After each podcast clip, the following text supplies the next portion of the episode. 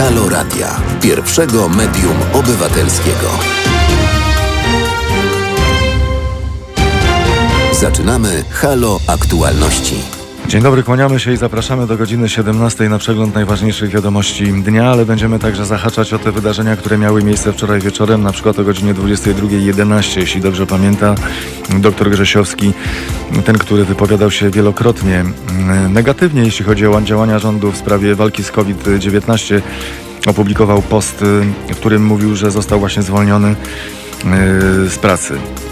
O godzinie 16.30 dr Grzesiowski będzie razem z nami na antenie Halo Radia i porozmawiamy o całej sytuacji.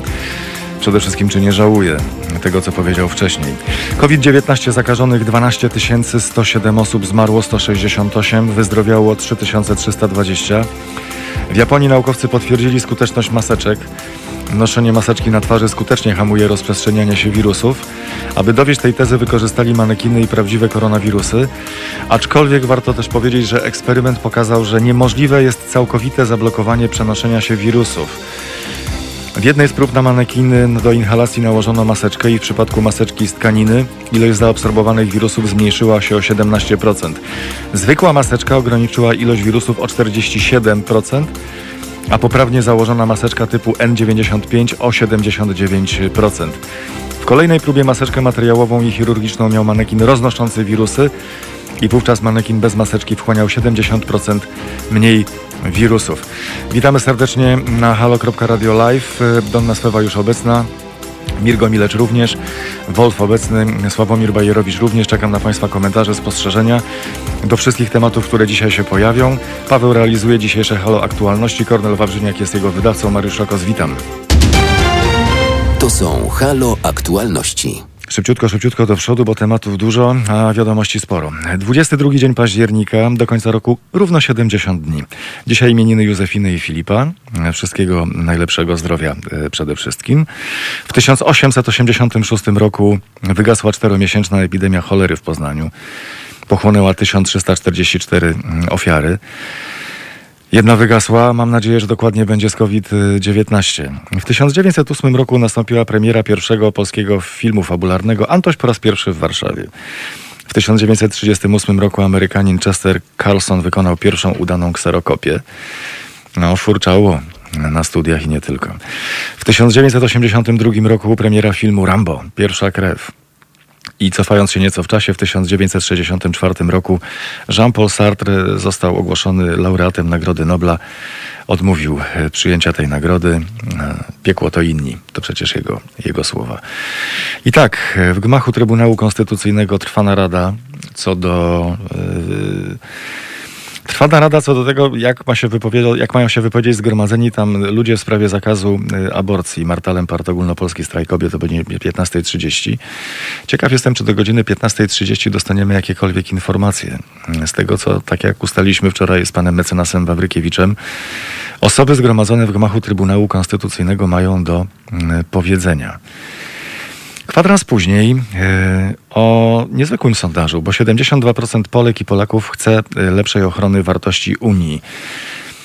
Tak, 72% Polek i Polaków przeciwko Kaczyńskiemu chcą lepszej ochrony wartości e, Unii. To jest, jak pisze redaktorka Maria Pankowska, cios dla Jarosława Kaczyńskiego, który jeszcze niedawno przekonywał, że Unia Europejska niczym ZSRR chce w ten sposób odebrać Polsce suwerenność.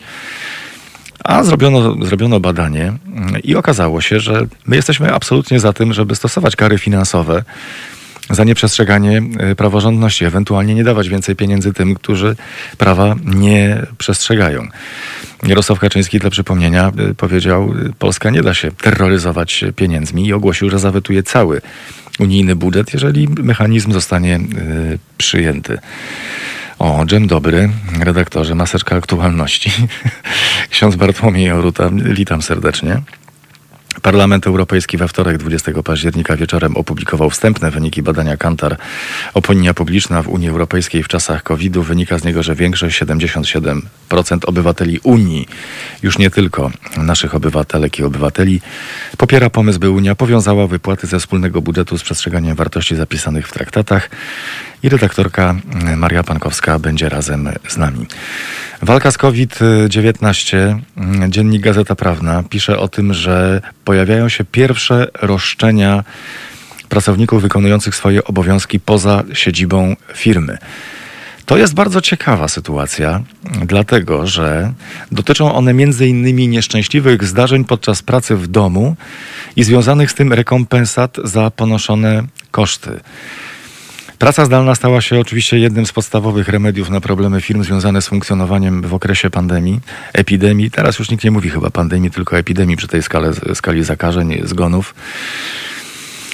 Y, rzecz polega na tym, że jej stosowanie umożliwia działanie wielu przedsiębiorstwom, ale wiąże się także z dodatkowym ryzykiem. Prawnicy wskazują, że do zatrudniających zgłaszają się już osoby, które w trakcie zdalnego wykonywania obowiązków doznały wypadków. Na przykład poparzenia gorącym napojem lub upadku spowodowanego nieprawidłowym rozmieszczeniem sprzętu i kabli w domu. E, czytamy w dzienniku Gazecie Prawnej.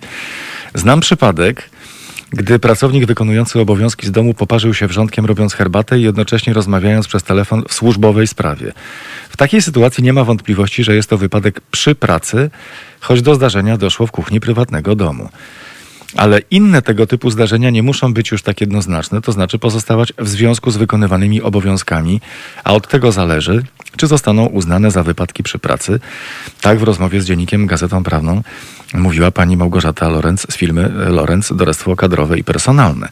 Więc razem z nami dzisiaj, skoro obiecaliśmy Państwu, że będziemy też nie tylko przyglądać się od strony prawnej i od strony społecznej mm, perspektywie pracodawców, ale także pracowniczek i pracowników, to naszym gościem o godzinie 16.15 będzie pan mecenas Michał Kibil.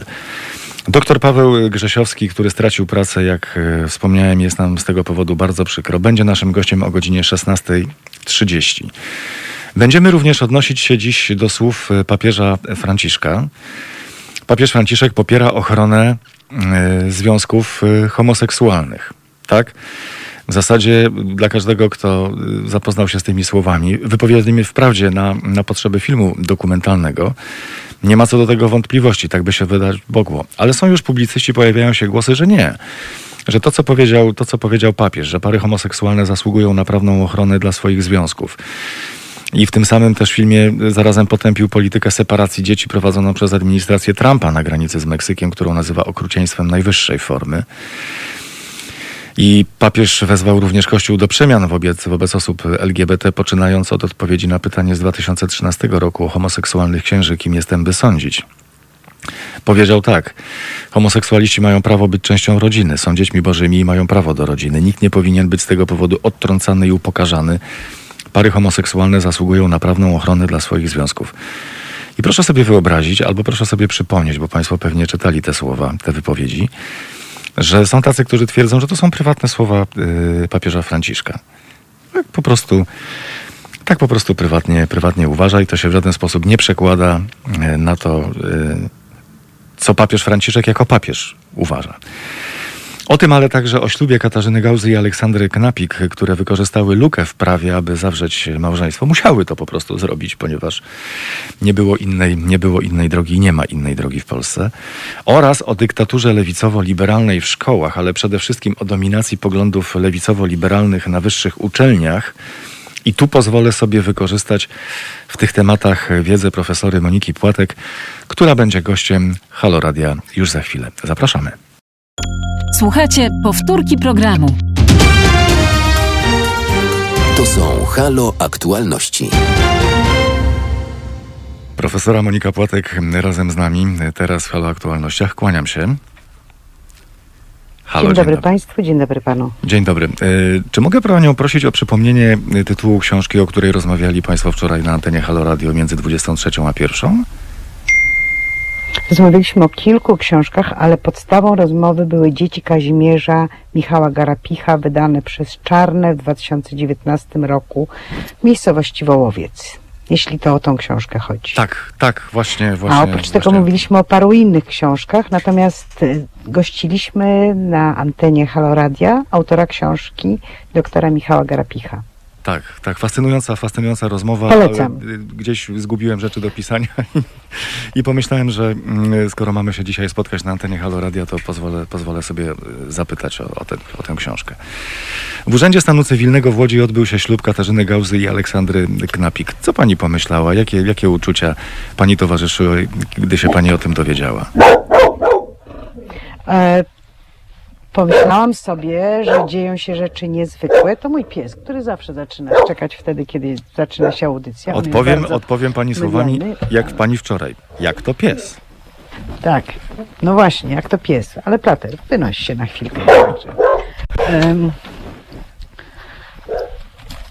I pomyślałam sobie, że to jest sprawa mm, jednakże podejrzana to może złe słowo, ale która na pewno kryje w sobie klucz i proszę zauważyć, że tym kluczem w efekcie była dyskryminacja, ponieważ to, co również usłyszałam, to jest to, że sąd cywilny wyraził zgodę na ten ślub. I się nie pomyliłam. Rzeczywiście podstawą tej decyzji, e, to, że w ogóle do tego doszło tak, jak doszło, była dyskryminacja, ponieważ stawiły się w Urzędzie Stanu Cywilnego dwie osoby ubrane w stroje kobiece. A wyobraźmy sobie, że do tego Urzędu Stanu Cywilnego przyszłyby te same dwie osoby, ale zarówno panna młoda, która w dokumentach ma męskie dane, jak i panna młoda, która w dokumentach e, e, swoich ma żeńskie dane, ubrane byłyby w garnitury. Czy wówczas również Urząd Stanu Cywilnego zakwestionowałby strój, wygląd i odmówił udzielenia ślubu i trzeba byłoby dopiero wyroku sądu cywilnego, że ten ślub powinien być udzielony. Tak naprawdę to, co się dzieje, jest bardzo ciekawe, ale w rzeczywistości mamy do czynienia z tym, że my wiemy, że do ślubu przystępują dwie kobiety, natomiast również wiemy, że w świetle prawa urzędy, które tego ślubu udzielają, nie uznają kobiecości osoby, która ma dokumenty mówiące o tym, że jest mężczyzną, że urodziła się fizycznie, jest mężczyzną. I teraz kolejna rzecz z tym związana i kolejna niesprawiedliwość i nieprawość wynika z tego, że jedyną decyzję samodzielną, jeśli była to decyzja samodzielna, jaką podjął człowiek, który po raz drugi jest prezydentem w tym kraju, to była decyzja, aby zawetować ustawę wypracowaną naprawdę z dużym staraniem przez Sejm, który wcześniej pracował nad możliwością uzgodnienia, uzgodnieniu płci metrykalnej i uwolnieniu wreszcie ludzi transpłciowych od tego, aby byli zmuszeni do pociągania swoich rodziców przed sąd i wytaczania, wytaczania im procesu o to, że są uznawani za osoby, które są niezgodne z ich odczuciem i z ich identyfikacją płciową. Ja miałem takie Jeśli uczucie... jeszcze mogę jedną rzecz tak, bardzo powiedzieć. proszę. to to, to to, że smutna część tej całej historii jest taka, że jeżeli osoba, która się identyfikuje jako kobieta, zapisana jest w dokumentach jako mężczyzna, będzie chciała dokonać tranzycji i nawet nie sądzę, by musiała dokonywać tranzycji fizycznej, to jest sprawa prywatna tej osoby, ale jeżeli będzie chciała nawet dokonać tranzycji w dokumentach, to my od takich osób domagamy się, aby wzięły rozwód. Dla mnie Więc smutne w tej mamy historii do czynienia też... z rodziną. Mhm. Już, zamknęłam się. Nie, no. Nie, nie, nie, nie, nie aż tak. Dla mnie smutne w tej historii było to, że trzeba sięgać po różnego rodzaju kruczki prawne, aby, y, aby móc zrealizować, y, zrealizować swoje marzenie, swoje pragnienie, swoją, swoją chęć, y, cokolwiek. A z drugiej strony ucieszyłem cokolwiek. się cokolwiek w tym sensie, że bez względu na to, z jakich pobudek ktoś ma życzenie, zrobić coś takiego w w swoim życiu. Ale to, ale to jest właśnie ważne. To jest właśnie ważne, dlatego że jeżeli popatrzymy sobie wstecz, jeżeli nawet popatrzymy na doktrynę, to ona się też zmienia, ale wstecz małżeństwo służyło temu, żeby się reprodukować i żeby majątek zostawał w gronie osób wyznaczonych do tego, żeby ten majątek i przywileje posiadać. Na dzień dzisiejszy nawet już tego nie mówimy, że chodzi o reprodukcję, czyli o produkowanie dzieci i o majątek, ale mówimy o tym, że chodzi o obowiązki małżeńskie, które po, to o tym wczoraj mówiłam, bo to mnie naprawdę zaskoczyło, że można pisać tak wykwintnym językiem prawniczym po to tylko, żeby we ostateczności stwierdzić, że to, co jest naprawdę obowiązkiem w małżeństwie, to jest brak zdrady fizycznej. Mnie się wydaje, że zupełnie inne są obowiązki w, w małżeństwie, natomiast dzisiaj małżeństwo nie jest właśnie czymś, co ma służyć e, reprodukowaniu się i rodzeniu dzieci, tylko małżeństwo jest pewnym wyznaniem autonomii.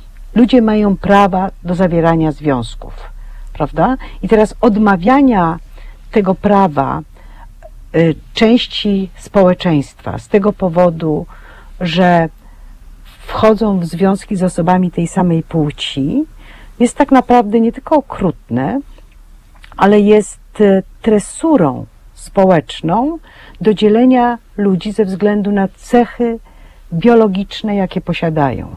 To jest tak, jakbyśmy ciągle tęsknili za pańszczyzną, gdzie chłop był wyznaczony przez miejsce, które mieszka, bądź za niewolnictwem, gdzie niewolnik był wyznaczony przez kolor skóry, bądź za prześladowaniem Żydów ze względu na etniczność, jaką posiadają.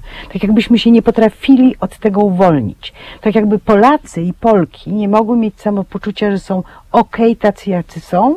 Nie, muszą mieć tych gorszych, których mogą traktować gorzej ze względu na wyznaczone cechy, jakie posiadają. Skoro już nie wypada ze względu na kolor skóry i ze względu na pochodzenie etniczne, to w tej chwili sobie wybieramy grupę, która ze względu na orientację psychoseksualną czy identyfikację płciową należącą do mniejszości nadaje się do tego, żeby ta cała reszta z nas mogła się poczuć lepszymi, panami, dobrymi panami, tą szlachtą wyznaczoną do lepszego statusu. I, I to jest dla mnie strasznie przykre, bo oczywiście wszyscy na tym będziemy tracić i bym radziła tak na to spojrzeć. Tak na to spojrzeć, że to jest tak naprawdę próba tresowania nas do wykluczania ludzi zamiast do popatrzenia, że jesteśmy ok, tacy jacy jesteśmy. Nie potrzebujemy szukać gorszych, mówię to w, cudzysłowie. Raczej po, potrzebujemy szukać, ile mamy z tymi, którzy są mniejszością wspólnego. To wychodzi, na wychodzi, wychodzi, na to, wychodzi na to, że Polki i Polacy w swojej masie oczywiście muszą być potwornie rozdarci wewnętrznie, dlatego że z jednej strony deklarują przywiązanie do wartości chrześcijańskich, które mówią rzeczy y, skrajnie odwrotne od tego, żeby znaleźć sobie cel i, i kozła ofiarnego, na którym można wyżywać swoje frustracje. E, ja tego nie wiem, ponieważ Biblia jest książką bogatą i wszystko się w niej znajdzie. Natomiast wiem, że jeżeli chodzi o chrześcijaństwo rozumiane jako nauki Jezusa Chrystusa, to akurat Jezusa Chrystusa orientacja psychoseksualna nie interesowała w takim stopniu, aby to w jakiejkolwiek Ewangelii znalazło odbicie. I to też jest bardzo ciekawe, że prześladujemy Żydów, zarzucając im, że przywiązani są do Starego Testamentu w ramach Talmudu. Natomiast w momencie, kiedy chcemy prześladować innych, bardzo chętnie sięgamy do tego Starego, Starego Testamentu, wyrywając z kontekstu pewne sformułowania i nimi się podpierając. Także mm, religia generalnie ma to do siebie, że prawdopodobnie dostarcza uzasadnień y, w każdą stronę. Natomiast to, co nas charakteryzuje, nie przez przypadek, bo od XI wieku zabroniono maluczkim, prostaczkom studiowania Biblii, jest to, że jesteśmy w tej Biblii nieoczytani, a swoje, swoje nazywanie się chrześcijanami, czy częściej katolikami niż chrześcijanami, to też jest spora różnica, traktujemy jako znów pretekst do poczucia wyższości i do prawa do narzucania innym swoich poglądów, bez względu na to, czy one mają uzasadnienia w Biblii, czy nie mają uzasadnienia. To teraz wszyscy ci, którzy przywiązują wagę, do, przywiązują wagę do słów papieża, mają twardy orzech do zgryzienia, dlatego że papież powiedział, homoseksualiści mają prawo być częścią rodziny, są dziećmi bożymi, mają prawo do rodziny, nikt nie powinien być z tego powodu odtrącany i upokarzany, a pary homoseksualne zasługują na prawną ochronę dla swoich związków. Koniec, kropka. Ja bym na to inaczej popatrzyła. To nie jest twardy orzech do zgryzienia. Ponieważ jest strasznie dużo ludzi, którzy są potwornie nieszczęśliwi z tego powodu, że rodziny ich wykluczają. I wyobrażam sobie, że te matki, ojcowie w tych zatęchłych środowiskach, gdzie ksiądz jest wyznacznikiem i niedouczony ksiądz, po to, żeby mieć władzę, rzeczywiście wpaja im niechęć do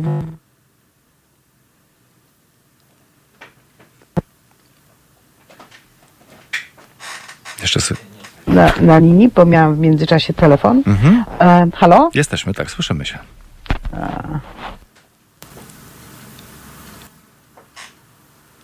Mamy jeszcze 5 minut e, spokojnej rozmowy, więc e, będziemy e, cierpliwie, cierpliwie i z nadzieją czekać na, na Tak. połączenie. Ja jestem. A, cudownie. Jestem na- Słuchamy. Ja cały czas jestem. Słuchamy, słuchamy. przepraszam, bo telefon się włączył w międzyczasie. Natomiast ja tylko chciałam powiedzieć, że mm, gdyby nie to, że oczywiście papież Franciszek nie odpowiada naszemu klerowi i naszym hierarchom, ponieważ y, ich dyscyplinuje i nazywa zbrodnie wykorzystywania dzieci, młodzieży i także dorosłych do seksu jako zbrodnie, to bardzo chętnie się od niego odcinają. Natomiast mam nadzieję, że ludzie to usłyszą. Że ludzie usłyszą głos namiestnika istoty boskiej na ziemi, która mówi: Urodziliście ludzi, którzy mają różną orientację seksualną. Nie są przez to gorsi, że są w mniejszości. To są wasi, to są wasze dzieci, to są wasi bracia, to są wasi najbliżsi krewni. Macie prawo ich kochać i macie prawo ich nie odtrącać. Nie jest grzechem posiadanie jakiejkolwiek orientacji psychoseksualnej. Jest grzechem prześladowanie ludzi z tego powodu, że ma orientację psychoseksualną, którą prymitywni, źli i grzeszni ludzie nazywają grzechem. Bo jest problemem rzeczywiście i papież będzie, jeżeli tak papież mówi, to niech papież zrobi krok dalej i niech zajrzy do tego kodeksu kanonicznego, Chociaż przyznam szczerze, że nie wiem, czy to nie zostało zmienione i to by trzeba było sprawdzić, ale w kodeksie kanonicznym w jednej linii stały jako zbrodnie pedofilia i homoseksualizm i, i zoofilia. No tego nie wolno robić, prawda? I bardzo możliwe, że to zostało już usunięte z tekstu, a nie zostało usunięte z księżowskich głów. No to czas to usunąć. Także ja to widzę jako pewną nadzieję na to. Poza tym to jest też wezwanie ludzi do tego, że e, kontakt z istotą boską ma się bezpośrednio. Nie potrzeba przewodnika w postaci księdza, który zieje nienawiścią. Więc jeśli ksiądz pozwala sobie na to, żeby ziać nienawiścią, to człowiek, który nie chce być niewolnikiem, nie chce być zniewolony, ma obowiązek posłuchać swojego sumienia i ewentualnie poszukać drugiej opinii i na tej podstawie wyrobić sobie własną. I poza tym wreszcie wie, wie pan, to co mnie strasznie razi, to jest to, że y, ludzie, którzy mają różne deprawacje, i myślę sobie, że y, księża, y, którzy znów, to nie jest święty Piotr bardzo wyraźnie traktował z szacunkiem swoją teściową i jeśli popatrzycie Państwo w pismo, jest powiedziane, że tylko ten może być biskupem, co ma jedną żonę i przykładną rodzinę. Czyli nie było wykluczenia rodzin y, z profesji księżowskiej, nie było wykluczenia kobiet z profesji księżowskiej. I teraz wykluczenie kobiet i wykluczenie rodzin, wykluczenie kobiet służyło władzy, wykluczenie rodzin służyło gromadzeniu majątku.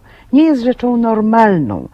E, I ilość koncentracji, jaką księża, biskupi mają na seksie, najlepiej pokazuje, to, znaczy ja to wiem po sobie, prawda? W momencie, kiedy unikam czekolady bez przerwy, o niej myślę.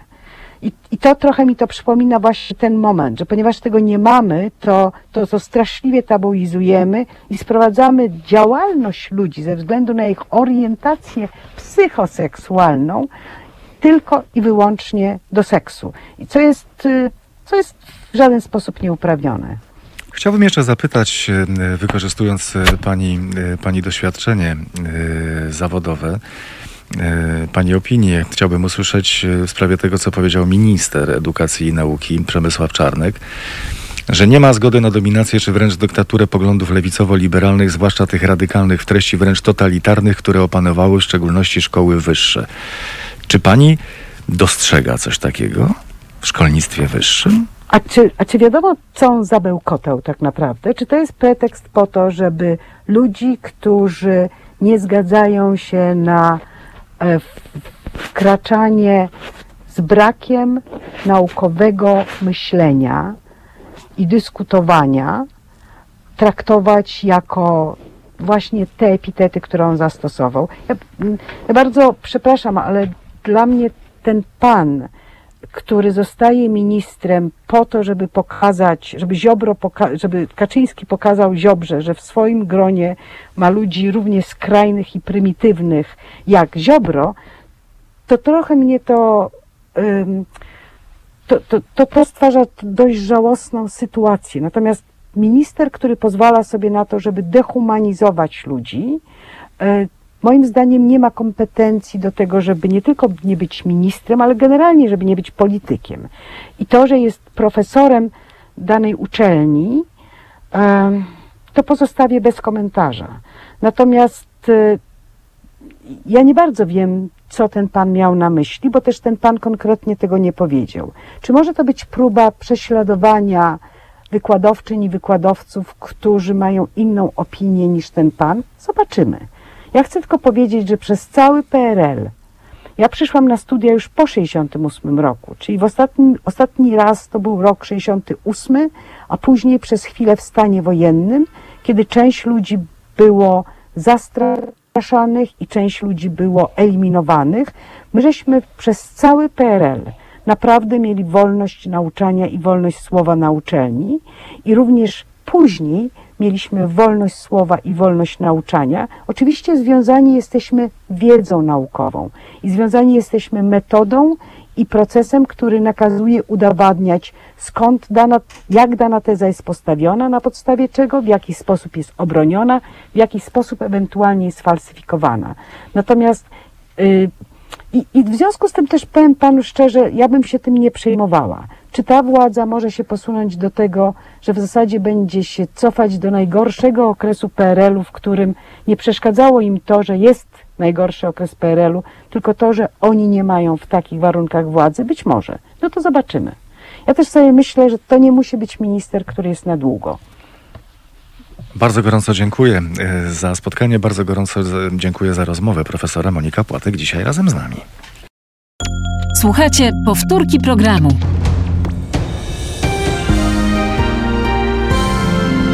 W niedzielę.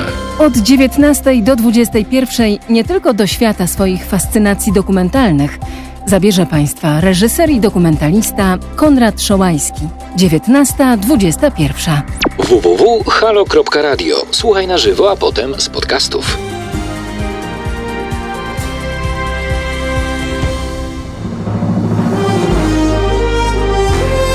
Halo Radio. Nazywam się Tomasz Sekielski. Często od moich widzów, słuchaczy, czytelników słyszę, że brakuje w Polsce medium obywatelskiego. Medium, które na poważnie traktowałoby swoich odbiorców. Medium, z którym odbiorcy mieliby kontakt. Medium, które reagowałoby na to, co myślą, co mówią, co piszą, co robią jego odbiorcy. Teraz jest szansa, aby takie medium powstało. Wbijajcie na Patronite'a, a tam odszukajcie profil Fundacji Obywatelskiej. Możecie wpłacić pieniądze, bo ta fundacja pracuje nad stworzeniem nowego medium, medium obywatelskiego, radia z wizją. Ja też będę w tym projekcie. www.halo.radio ukośnik SOS.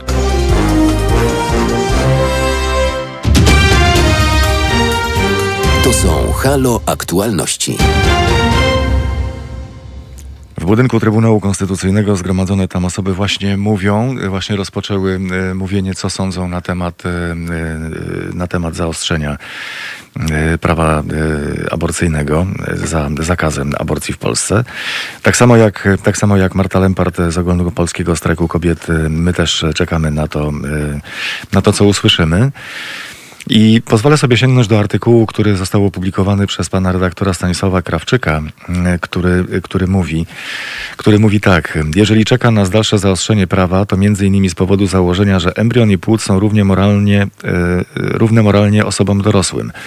To w Polsce dość rozpowszechniony pogląd. Zgodnie z nim każda zygota, morula, blastocysta, trofoblast, gastrula, a ogólnie każdy zarodek i każdy płód to człowiek w pewnym tego słowa znaczeniu. Czyli nie tylko organizm gatunku Homo sapiens, ale również osoba mająca taki sam status moralny jak czytelniczki i czytelnicy tego tekstu. Przykład. E, w 2017 roku prezydium Konferencji Episkopatu Polskiego ogłosiło o tym, że od chwili poczęcia istnieje już osoba ludzka, choć dopiero w fazie embrionalnej. W bezsporny sposób mówi współczesna nauka. Podobną wymowę, przynajmniej według doniesień medialnych, miały wypowiedzi niektórych naukowców z sesji zorganizowanej w 2012 roku w Polskiej Akademii Nauk, m.in. byłego prezesa PAN Andrzeja Legockiego, jeśli zarodek nie jest człowiekiem, to czym jest? Z takim poglądem, jak pisze pan redaktor, wiąże się cały szereg konsekwencji, z którymi obrońcy życia najwyraźniej nie chcą się y, mierzyć.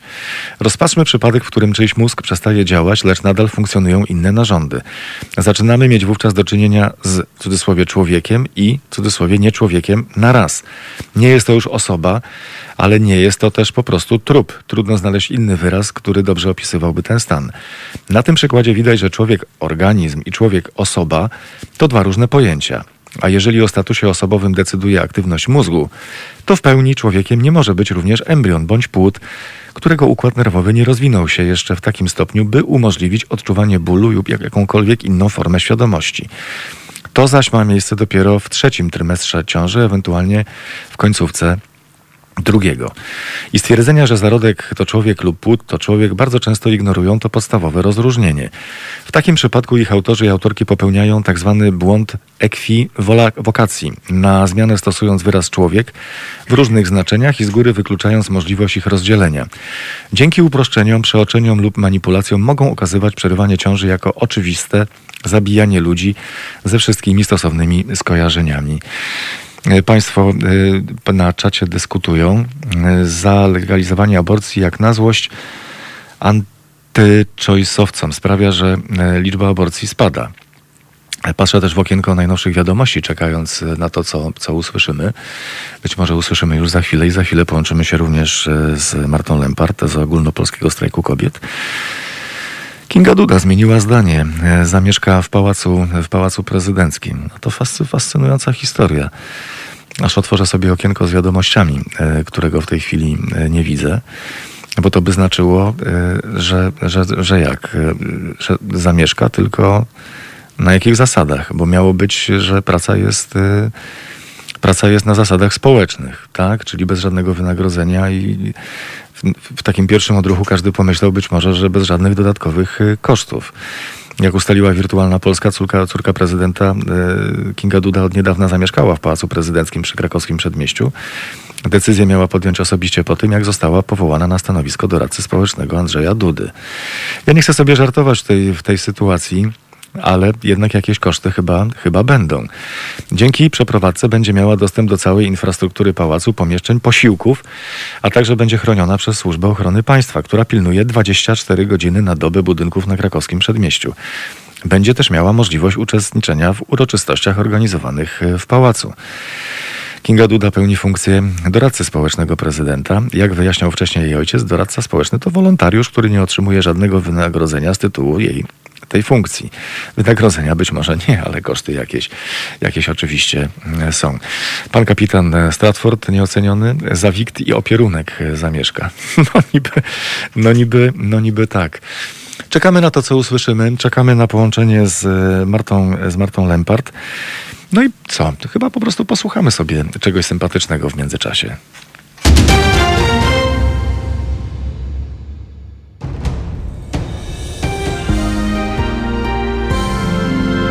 W niedzielę. Telefony od państwa odbiera dr Tomasz Kowalczuk, politolog i filozof. Rozmowa, dialog, zrozumienie i żadnej agresji. Zapraszamy od 13 do 15. www.halo.radio. Słuchaj na żywo, a potem z podcastów.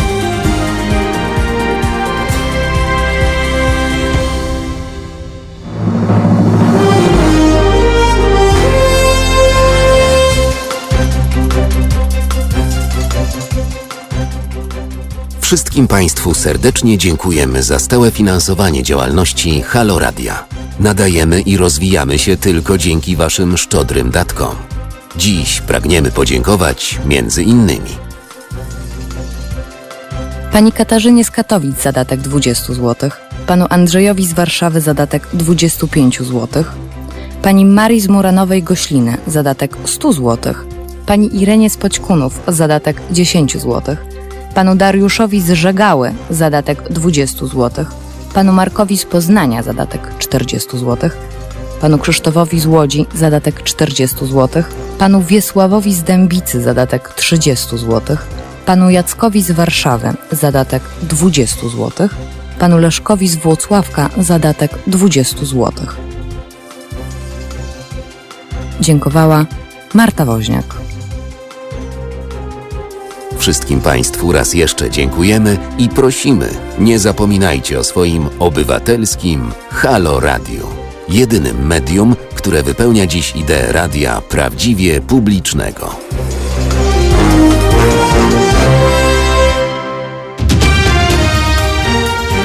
To są Halo Aktualności.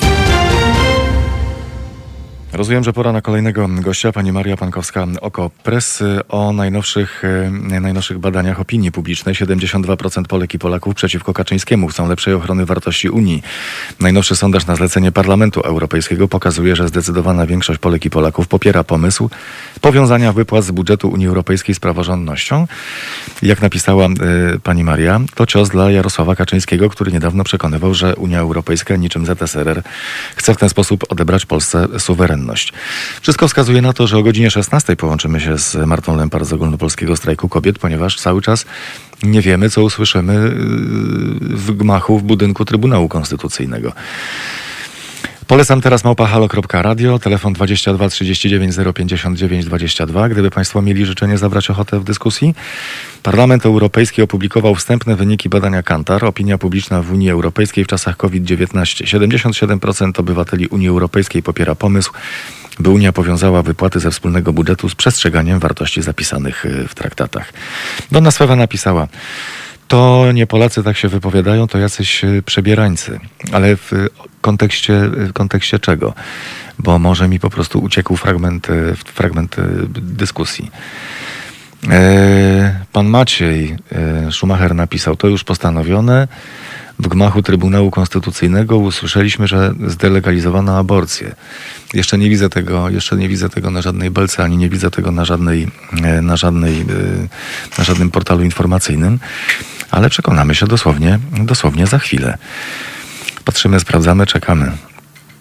Jeszcze nie, jeszcze nie, jeszcze nie, jeszcze nie, jeszcze nie ta, jeszcze nie ta chwila.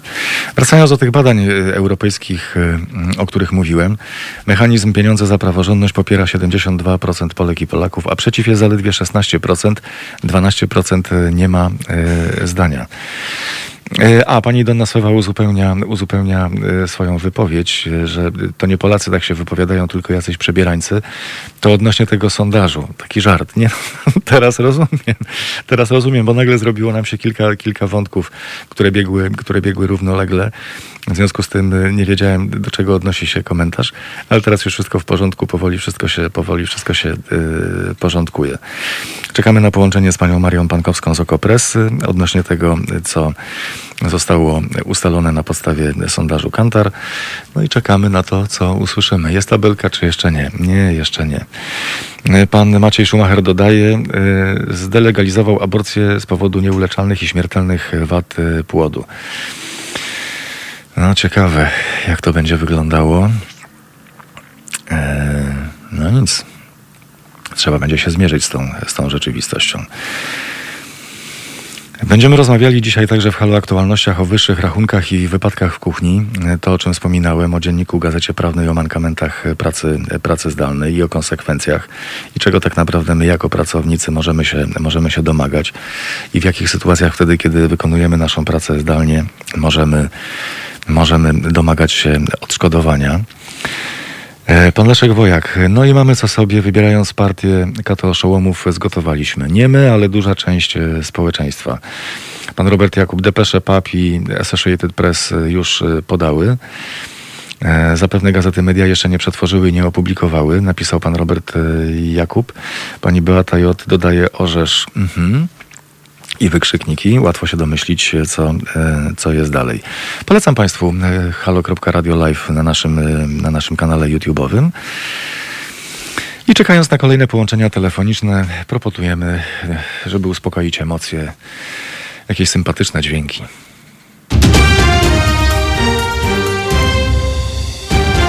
Słuchacie Halo Aktualności.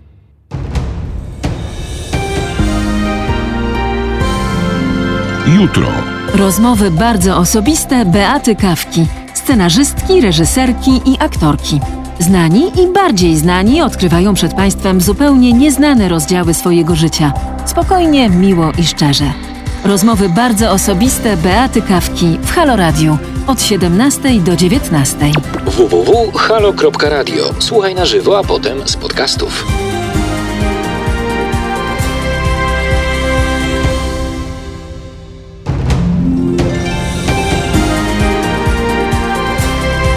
Halo Radio. Łączne zadłużenie polskich szpitali przekroczyło już 13 miliardów złotych. Tymczasem każdego roku Kościół katolicki kosztuje nas wszystkich prawie 20 miliardów złotych. Wiele z tych pieniędzy płynie do kościoła setkami kanałów dzięki setkom aktów prawnych tworzonych przez ostatnie 31 lat przez wszystkie rządy, by zapewnić sobie, jeśli nie przychylność, to choćby brak wrogości ze strony kościoła.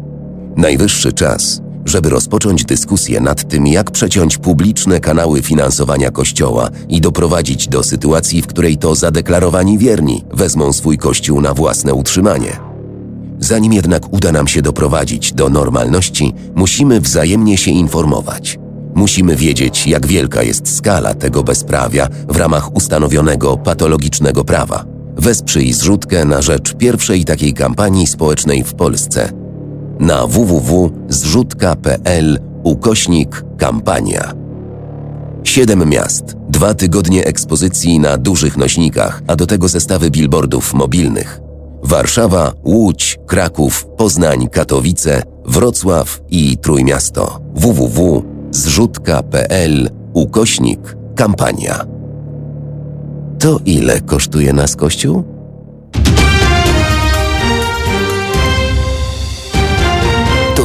Halo Aktualności. Na 10 minut przed 16 razem z nami y, redaktorka Maria Pankowska Okopres. Kłaniam się nisko, witam.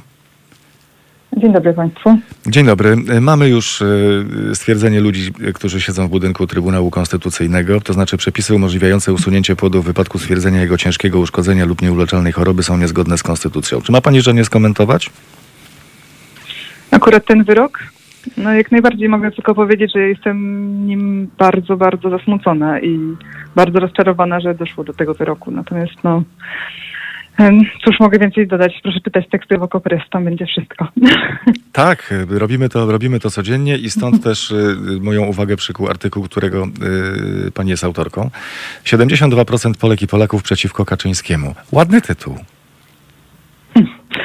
Cóż, e, trzeba, musi być trochę klikalny, prawda? To ten jest y, nad wyraz, nad wyraz y, klikalny. Co nam mówią wyniki tego, tego sondażu? Ten tytuł e, nawiązuje trochę do, żeby jeszcze troszkę to wytłumaczyć, nawiązuje do mojego poprzedniego tekstu, w którym e, mówiliśmy o słowach Jarosława Kaczyńskiego, który porównał Unię Europejską do ZSRR i powiedział, że Polska zawetuje unijny budżet, jeśli e, jeżeli Unia Europejska wprowadzi mechanizm powiązania wypłat funduszy UE z praworządnością. No i dlatego ten tytuł em, mówi o tym, że Polacy są przeciwko Kaczyńskiemu, bo e, w tym najnowszym sondażu dla Parlamentu Europejskiego em, odpowiedzi były takie, że, że mm, taka, taka zasada, ten mechanizm e, większość e, Polaków popiera, większość Europejczyków także popiera. E, W tym sondażu zadano kilka pytań, nie tylko to dotyczące tego mechanizmu, ale e, dla nas to był takie najważniejsze, em, najważniejsza konkluzja z tego badania, że aż 72% Polek i Polaków e, taki mechanizm popiera, czyli uzależnienie wypłat bu- budżetu, e, budżetu Unii Europejskiej od tego, czy dany kraj przestrzega wartości Unii Europejskiej. To teraz Pani Mario Angard, dlatego że będę atakował. To jakim cudem 72% Polek i Polaków przeciwko Kaczyńskiemu, to jakim cudem y, Prawo i Sprawiedliwość wygrywa wybory? Mm, Wie pan, ja też się oczywiście nad tym dużo zastanawiałam, pisząc ten tekst, Mm, bo to się wydaje, wydaje się sprzeczne. Natomiast em, wszystko zależy trochę od tego, jak to jest, jaka ta narracja jest podawana także w trakcie kampanii wyborczej i jak te e, priorytety sobie dana partia ustala na kampanię. I no, proszę zauważyć, że akurat ten temat to nie był kluczowy temat w trakcie kampanii wyborczej e, do polskiego parlamentu. Unia Europejska w ogóle była raczej e, mało e, jakoś tak wyjmowana wtedy, żeby, żeby o niej dyskutować. Raczej mówiło się o polskich problemach. Mm, no i ogólnie Unia jest tak dość e, instrumentalnie traktowana przez PiS, e, kiedy, kiedy trzeba, to można w nią trochę uderzyć, powiedzieć, że nie daje pieniędzy, albo powiedzieć, że to Polska coś e, Unii nakazała albo wywalczyła. A, a kiedy jest dobrze, no to właśnie wtedy się mówi, że sukces polskiego rządu. Mm, a w tym momencie, no, jeśli, jeśli chodzi o te, akurat ten mechanizm, to jest to też na tyle skomplikowane, że nie wiem, do jakiego stopnia wyborcom się to przekłada e, to, to, pytanie na konkretną politykę polskiego rządu, bo, bo pytanie zostało też tak zadane w sposób e, specyficzny, nie wiem, czy pan e, czytał, mm, że najpierw przedstawiono ankietowanym takie, taki ogólny zarys tego, jak to powinno wyglądać, tak? czyli że wstępujemy do Unii, zgadzamy się na konkretne wartości i wtedy pada pytanie, czy zgadzają się Państwo ze stwierdzeniem, że wypłaty z funduszy z, z, unijnego budżetu powinny być uzależnione od tego, czy to państwo wdraża te zasady demokracji i praworządności. No i jak słyszymy o tym tak ogólnie, no to większość ludzi mówi tak i nic, nic w tym dziwnego. Natomiast czy to się łączy ludziom z tym, co robi PiS w Polsce, tego nie jestem pewna. Się zastanawiam, zastanawiam nad tym, czy, czy nie jesteśmy prostsi w swojej konstrukcji yy, psychicznej i intelektualnej. To znaczy, gdy słyszymy, że stracimy pieniądze, to nagle, to nagle mówimy nie, nie, nie, nie, nie, nie, nie, idziemy w złym kierunku, zawracamy. Hmm. Mo, może też tak być, yy, ale wtedy wtedy czy nie powinna być odwrotna odpowiedź? Skoro, skoro się tego boimy, to czy nie powinniśmy odpowiadać, że nie, nie życzymy sobie takiego mechanizmu? może, może w tę stronę bardziej niż dyscyplinować drugą stronę polski rząd. Chociaż no warto też podkreślić, że mm, ten projekt zawiera takie, znaczy nie wiadomo jak na razie w jakiej formie ten projekt w ogóle zostanie przyjęty, bo Unia Europejska no, jest podzielona, parlament chciałby ostrzejszego mechanizmu Rada Unii Europejskiej, czyli rządy państw członkowskich, troszkę to chciałyby to złagodzić. Um, no ale parlament zadbał o to, że, że w razie gdyby taki mechanizm został przyjęty, to nie obywatele mieliby stracić na, e, na tym, tylko rządy, czyli jakby Unia przyznawałaby te pieniądze nadal, tylko z pominięciem e, jakby tego polskiego rządu jako tego pośrednika w całej transakcji. A jak to mm, wygląda, a jak to wygląda z Pani perspektywy? Na ile, na ile yy, i doświadczenia też, na ile ktokolwiek byłby yy, u władzy, przejmuje się tego rodzaju, tego rodzaju sondażami? Hmm, no wydaje mi się, że, że, że taki sondaż, no to jakby nie ma w tym momencie e, takiego no, praktycznego przełożenia na politykę polskiego rządu, bo, bo, bo wydaje się, że, że jakby no, te, te, te to, co się dzieje w Brukseli, niekoniecznie się jakoś e, bardzo się ludzie tym interesują w Polsce, więc e, jak, no, natomiast no, ja też pisałam o tym w tym jednym z tych tekstów, że no, konsekwencje takiego weta polskiego dla e, tego mechanizmu, w zasadzie nie dla tego mechanizmu konkretnie, tylko dla całego budżetu, bo to zapowiedział prezes Kaczyński, no byłyby ogromne, tak e, biorąc pod uwagę takie nasze, jakieś soju, nasze sojusze międzynarodowe, bo, bo, po prostu wszyscy w Europie czekają na to, na to aż ten budżet zostanie przyjęty. Um, wszyscy czekają na fundusz odbudowy po, po pandemii, w zasadzie w trakcie pandemii wciąż. E, także jeżeli Polska by w imię tych e, jakiejś tam źle pojmowanej narodowej dumy, czy ze strachu przed tym mechanizmem e, e, podjęła taką decyzję i zawetowała jakieś ustalenia budżetowe te szersze, no to, no to byłoby to po prostu wizerunkowy, ogromny cios. Tylko czy wciąż nie jestem pewna, do jakiego stopnia to by było, to by było bolesne dla polityki wewnętrznej. Natomiast jeżeli by się to wiązało z tym, a to jest bardzo możliwe, że, że my byśmy nie dostali obiecywanej przez premiera transzy pomocy, no to no to trudno byłoby to chyba wytłumaczyć wyborcom, tak mi się wydaje. A ile premier obiecał? Ile to ma być pieniędzy? Ile jest na stole? No mamy 125 miliardów, um, ale no to jest jakby całość tego pakietu, zarówno podstawowy budżet, mówimy o euro teraz, e, zarówno budżet ten podstawowy, e, unijny, tak co przyjmowany jest co 7 lat, jak i fundusz odbudowy, mm, czyli te dodatkowe pieniądze, a w ramach tego funduszu granty i w ramach tego funduszu też pożyczki nisko oprocentowane. Także no, jest to du duża kwota, natomiast e, jesteśmy też w takiej sytuacji, która e, no, no, jakby jest wyjątkowa ze względu na właśnie pandemię i te, to, że ten fundusz odbudowy ma zostać przyjęty. Bardzo gorąco dziękuję za spotkanie, dziękuję za rozmowę. Polecamy ze swojej strony Okopres Rzecz Jasna. Redaktorka Maria Pankowska dzisiaj razem z nami. Życzę miłego dnia. Do usłyszenia i do zobaczenia. Dziękuję uprzejmie. Pozdrawiam. Do widzenia. Do widzenia. Teraz Państwu jeszcze powiem króciutko, jak wygląda sytuacja z COVID-19. Zakażonych 12 107 osób, zmarło 168, wyzdrowiało 3320. Mówię teraz dlatego, że chcielibyśmy punkt 16 połączyć się z Martą Lempart z Ogólnopolskiego Strajku Kobiet. Rozumiem emocje, ale może mimo wszystko y, nam się uda.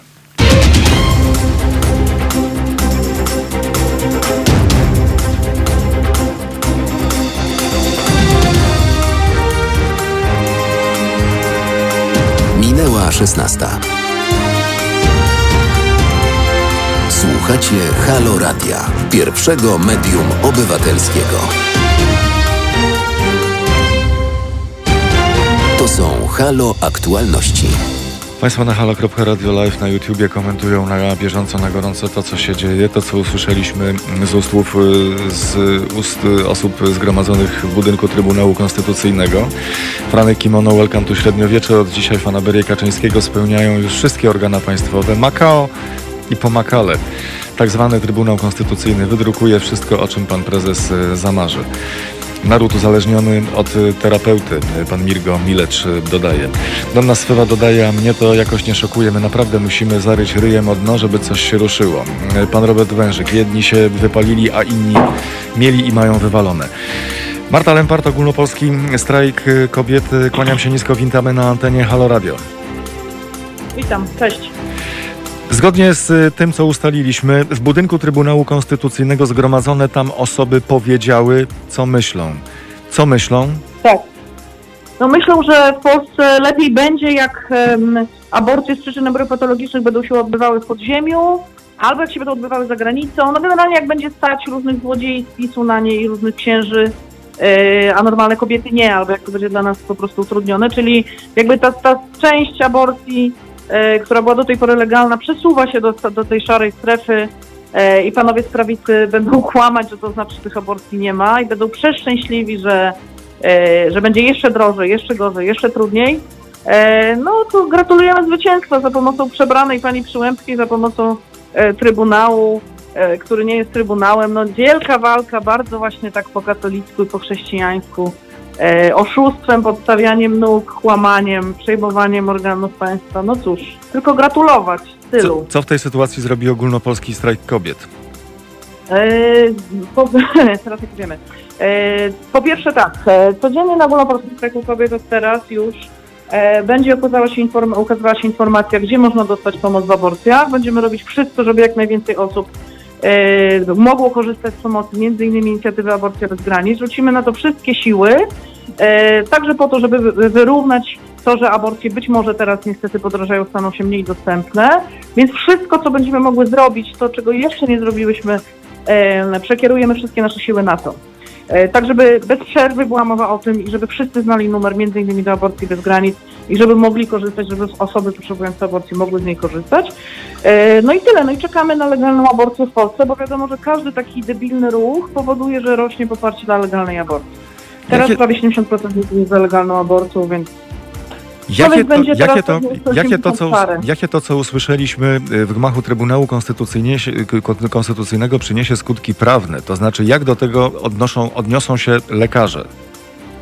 E, no skutki prawne żadne, dlatego że to nie jest orzeczenie Trybunału, natomiast skutki faktyczne mogą być takie, że lekarze będą kłamać, że to jest wyrok Trybunału, że muszą się do niego stosować i na tej podstawie będą odmawiać pacjentkom y, aborcji. E, czyli możemy się spodziewać oczywiście i, oczywiście, że się z tym spotkamy. To jest w ogóle straszne, że to musi się odbywać w ten sposób, ale na pewno znajdzie się między innymi taka pacjentka, która powie lekarzowi, że e, żeby sobie wsadził gdzieś to oświadczenie pani Przyłębskiej, pójdzie do sądu i wygra i wygra potem w Strasburgu z Polską e, odnośnie tego, że lekarz odmówił jej bezprawnie legalnej aborcji, e, powołując się na oświadczenie e, pani Przyłębskiej, czyli działając poza granicami obowiązującego w Polsce prawa, nie mając podstawy prawnej do odmowy aborcji. To się na pewno stanie. E, Ja wielką nadzieję pokładam mimo wszystko w lekarzach, dlatego że już jest apel, był apel, e, co jest niesamowite w tych czasach, kiedy jest tak strasznie, kiedy jest taka nagonka na, e, na, na lekarzy w ogóle, na, na służbę, na, na ochronę zdrowia. Był już apel medyków, którzy nie chcieli brać tego na siebie, którzy nie chcą brać na siebie właśnie tego decydowania o tym, że odmawiają aborcji e, w przypadku tego, ty, tych płodów, które e, albo obumrą, albo będą żyły bardzo krótko i umrą w cierpieniu po urodzeniu. E, więc liczę na to, że znajdzie się ta jedna lekarka, jeden lekarz i że to będzie początek takiej lawiny, tak jak było z pierwszym odważnym sędzią, pierwszym odważnym prokuratorem.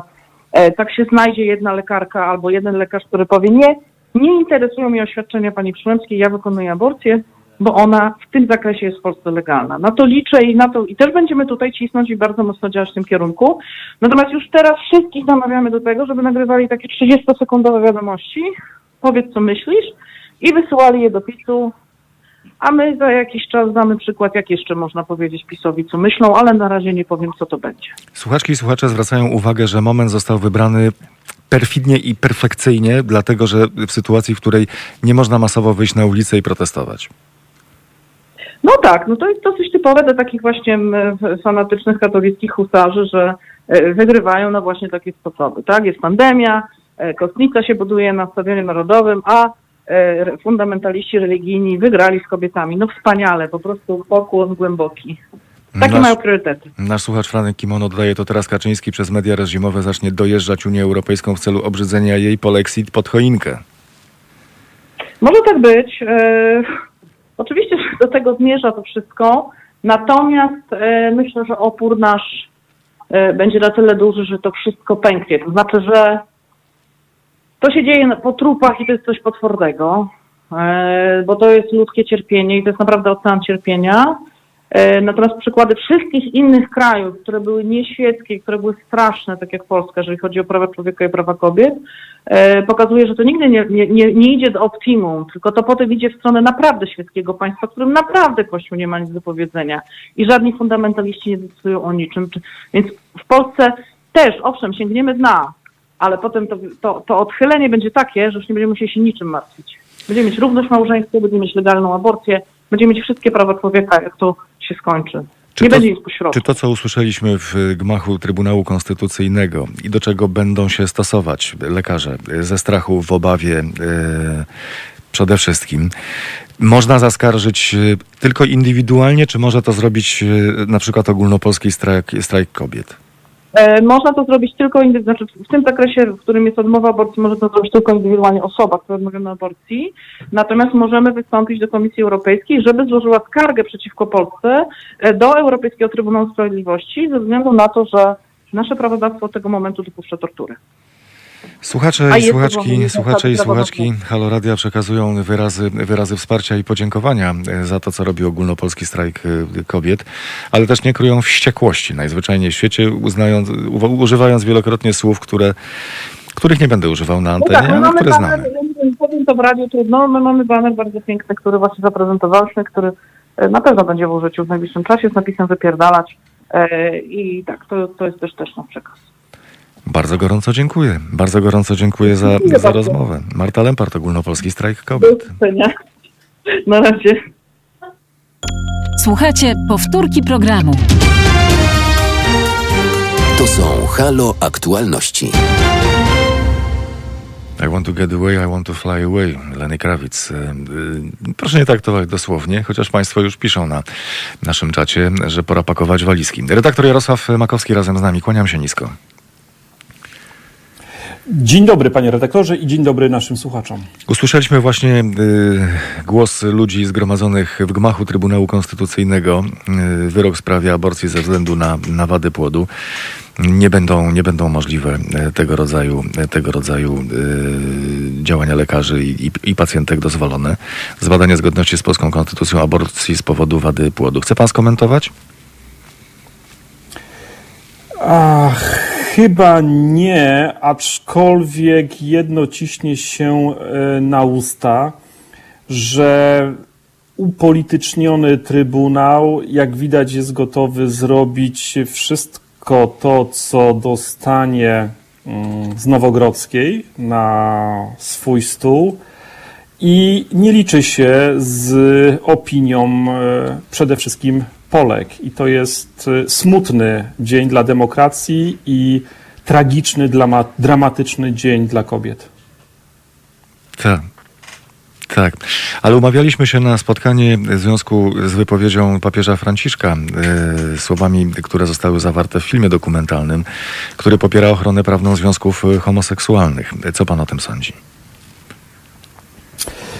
To jest ciekawa rzecz. To, co się dzieje w sprawie obecności homoseksualistów w kościele, bo papież Franciszek ewidentnie, emocjonalnie, uczuciowo i po ludzku jest po stronie osób LGBT. Rozumie ich dramaty, rozumie ich tragedie i przede wszystkim wie, że są kraje, że są kościoły lokalne, w których osoby LGBT są prześladowane, piętnowane i poniżane. Dlatego obserwujemy te gesty papieża Franciszka, który spotyka się z gejami, który spotyka się z rodzicami osób LGBT. Poprzez gesty, poprzez spotkania, poprzez e, tą czułość, którą okazuje wobec tych osób, chce pokazać, że mają oni swoje miejsce w kościele, że powinni czuć się dobrze w kościele. I dzisiaj jakby dokłada drugą nogę do tego przekazu, apelując w zasadzie nawet nie do kościoła, ale do świeckiego państwa, żeby chronił prawnie osoby żyjące w związkach partnerskich. Innymi słowy, wie, czy zdaje sobie z tego sprawę, że są także kraje, gdzie nie przestrzega się prawa w tym względzie. I wie, że są też kościoły i katolicy, którzy nie chcą uznać e, tych praw. W związku z tym papież Franciszek robi ciekawy ruch. Zwraca się do świeckich instytucji, poniekąd omijając swoją wspólnotę kościelną, żeby to one prawem zagwarantowały tym osobom równość. Mam takie przekonanie, że to jest e, w, ra w ramach takiej logiki, że mm, kropla drąży skałę. I czy ten ruch papieża Franciszka, czy te gesty papieża Franciszka przełożą się w końcu na jasną wykładnię doktrynalną, to pewnie zobaczymy w najbliższych miesiącach albo latach. Czy w kodeksie kanonicznym, bo y, pani profesora y, Monika Płatek zwróciła na to uwagę w rozmowie y, o godzinie 15.15 .15 w aktualnościach Halo Radio, y, żeby to sprawdzić. Czy w kodeksie kanonicznym nadal homoseksualizm jest y, w jednym zdaniu na równi z pedofilią i zoofilią? Szczerze mówiąc, nie jestem kanonistą, ale nie wydaje mi się, bo e, zmieniło się to w katechizmie Kościoła katolickiego, gdzie jest jasno napisane, że osoby homoseksualne mają swoje miejsce w kościele, nie mogą e, ze względu na swoją orientację seksualną być e, ani poniżane, ani piętnowane i tak dalej. Więc e, nie jestem prawnikiem, więc nie jestem tutaj w stanie oddać cokolwiek, żeby sobie dać odciąć, ale wydaje mi się, że już nie. Mhm. Mhm. Słuchaczki i słuchacze Haloradia są rozgoryczeni i zasmuceni i, i, i, mówią, że szkoda, że papież Franciszek, tak pisze Donna Swewa, ma zerowy wpływ na wyznawców swojej religii i że to co, to, co mówi papież Franciszek, to już są moje słowa, jest rozcieńczane przez y, różnych publicystów, którzy mówią, nie, to jest prywatna opinia y, Franciszka, nie będziemy, nie będziemy się tym przejmować, to nie powinno mieć żadnego znaczenia. Prywatnie powiedział papież Franciszek to, co powiedział, a gdy papież Franciszek będzie chciał powiedzieć jak papież Franciszek, to wtedy powie jak papież Franciszek. Ja tego kompletnie nie rozumiem. No to jest właśnie ta, te subtelności, oczywiście cudzysłów, e, wykładni Kościoła rzymskokatolickiego, że rzeczywiście to nauczanie, które teraz e, prezentuje papież Franciszek jest jego sposobem na przekonywanie dużej części opinii publicznej i także swoich wiernych, którzy nie podzielają jego przekonania. Do tych, którzy nie podzielają jego przekonania, to jest to oczywiście, to są ci wszyscy, którzy należą do konserwatywnego skrzydła y, Kościoła rzymskokatolickiego. To są ci, którzy mm, mylą religię mm, z polityką w ramach właśnie pr y, religijnej prawicy, mm, czy to w Stanach Zjednoczonych, ale także mocno obecnej w Polsce. I papież Franciszek boi się jednak y, schizmy. On wie, że to jest możliwe, i próbuje innymi sposobami przekonać swoich wiernych, e, aby zmienili nastawienie, aby zmienili zdanie. I prawdopodobnie dopiero, kiedy będzie przeświadczony, że może także doktrynę dopasować do zmiany świadomości, która już się, mm, która nastąpiła we wspólnocie katolickiej, wtedy otrzymamy to, o co prosi, czy też o czym pisze nasza słuchaczka. To znaczy, że pójdzie za tą, pójdą za tym także zmiany doktrynalne. Innymi słowy, używając kategorii ruchów miejskich, papież Franciszek buduje masę krytyczną po to, żeby mm, jakby y, dopiero w drugim kroku zmienić e, oficjalne nauczanie e, Kościoła, bo boi się rozłamu wewnątrz wspólnoty katolickiej. A jak bardzo, e, jak, jak duże jest prawdopodobieństwo schizmy?